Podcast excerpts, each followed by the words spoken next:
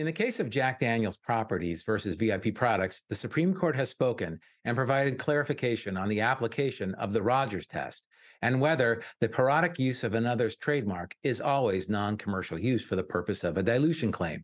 We are going to talk about this ruling and its potential future applications on this installment of the briefing by Weintraub Tobin.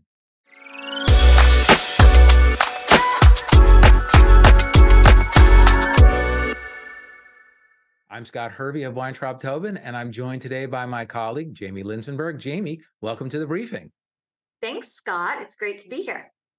So, on January 8th, 2023, the United States Supreme Court handed down its opinion in Jack Daniels Properties versus VIP Products. The dispute dates back to 2014 when Jack Daniels sent a series of cease and desist letters to VIP Products concerning its squeaky dog chew toy, Bad Spaniels. This toy parodies the Jack Daniels product. Jack Daniels becomes Bad Spaniels, and the phrase old number seven brand Tennessee sour mash whiskey turns into old number two on your Tennessee carpet. Jack Daniels wasn't thrilled with that, and they claimed that uh, VIP products had infringed and diluted its trademarks. In 2018, a district court judge ruled in Jack Daniels' favor. In its ruling on a motion for summary judgment, the district court held that the Rogers test, which is used to balance the interest between trademark law and the First Amendment, was inapplicable because the toy is not an expressive work. Later, after a four day bench trial, the district court ruled against VIP products and found that it had infringed Jack Daniels' marks. On appeal to the Ninth Circuit, VIP argued that the district court erred in finding that the toy wasn't an expressive work, the Ninth Circuit remanded the matter to the district court and ordered the district court to apply the Rogers test, which requires that the mark holder show that the punitive infringer's use of the mark either one is not artistically relevant to the underlying work, or two, explicitly misleads consumers as to the source or content of the work. In reviewing the Ninth Circuit's holding, the Supreme Court framed its analysis by starting its opinion with a discussion of the purpose and function of a trademark, which is to serve as an identifier of the source of certain goods and services. From there, the court then looks at the Ninth Circuit's application of the Rogers test and its analysis of Jack Daniels' dilution claim.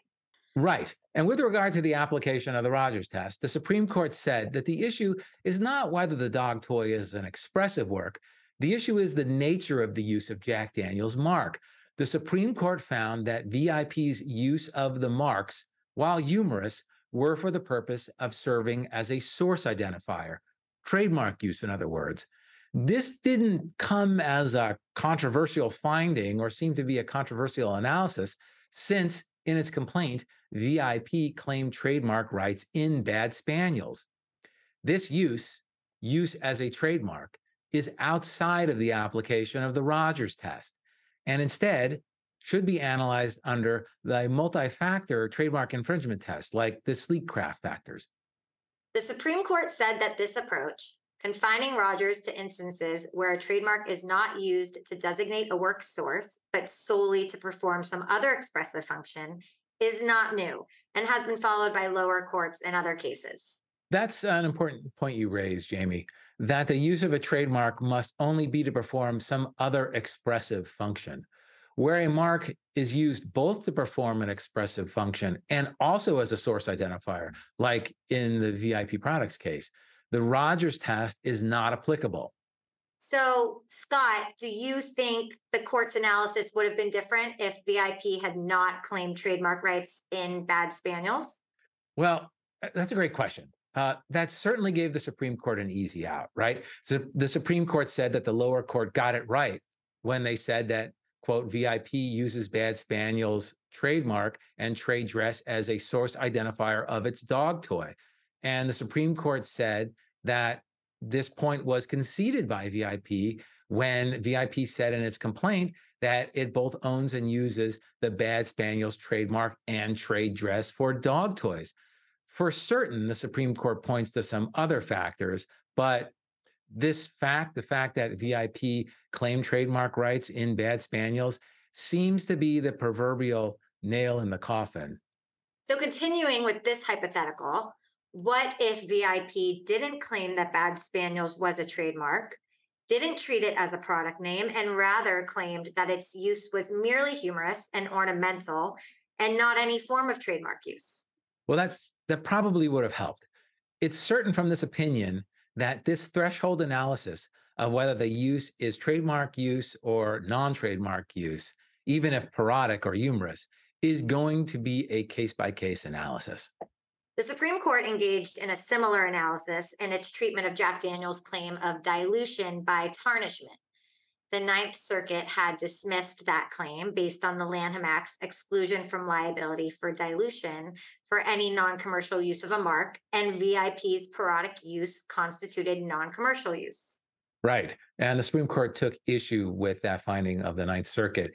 Uh, the, the, Supreme Court said that not every parodic or humorous commentary is a non commercial use, and that use as a designation of source for the person's own goods or services, even if a parody or humorous commentary is not uh, non commercial use. Mm-hmm. So, Scott, I know that you regularly look to the Rogers test for guidance with your creative clients who may include third party brands in their program. So, how do you think that this case will ultimately impact that? That's a great question, Jamie. Um, so, as a threshold matter in determining whether Rogers applies, we will ask Is this uh, trademark use? Is this use where we're using this brand as a source identifier?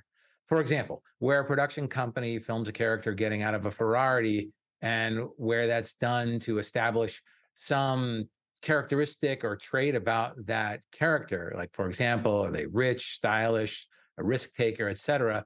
That's not going to be a source identifier use. So, as such, in that case, we would apply the Rogers test. I think where this case will present an issue is for companies that build businesses around poking fun at or commenting on other brands like VIP products. So, um, it's an interesting case, and we're definitely going to see some fallout from it. Um, and we're going to have to track the application of the Rogers test as it goes forward, because I think that there will be many a challenge to uh, use of the Rogers test as a defense. And I think most of the time, the issue will fall in that blurry midsection where the use is both you know humorous and parodic or serve some type of creative person uh, purpose but also maybe uh, use as a source identifier. So we'll we'll keep our eye on this going forward. Thanks for joining us jamie. Yeah thanks for having me. Thanks for tuning into this installment of the briefing by weintraub tobin. Please remember to subscribe to our youtube channel and to our podcast and uh, give us a thumbs up and leave a comment where comments are to be left and if you're interested in more content like this, well, we've got over 100 episodes uh, for you to choose from.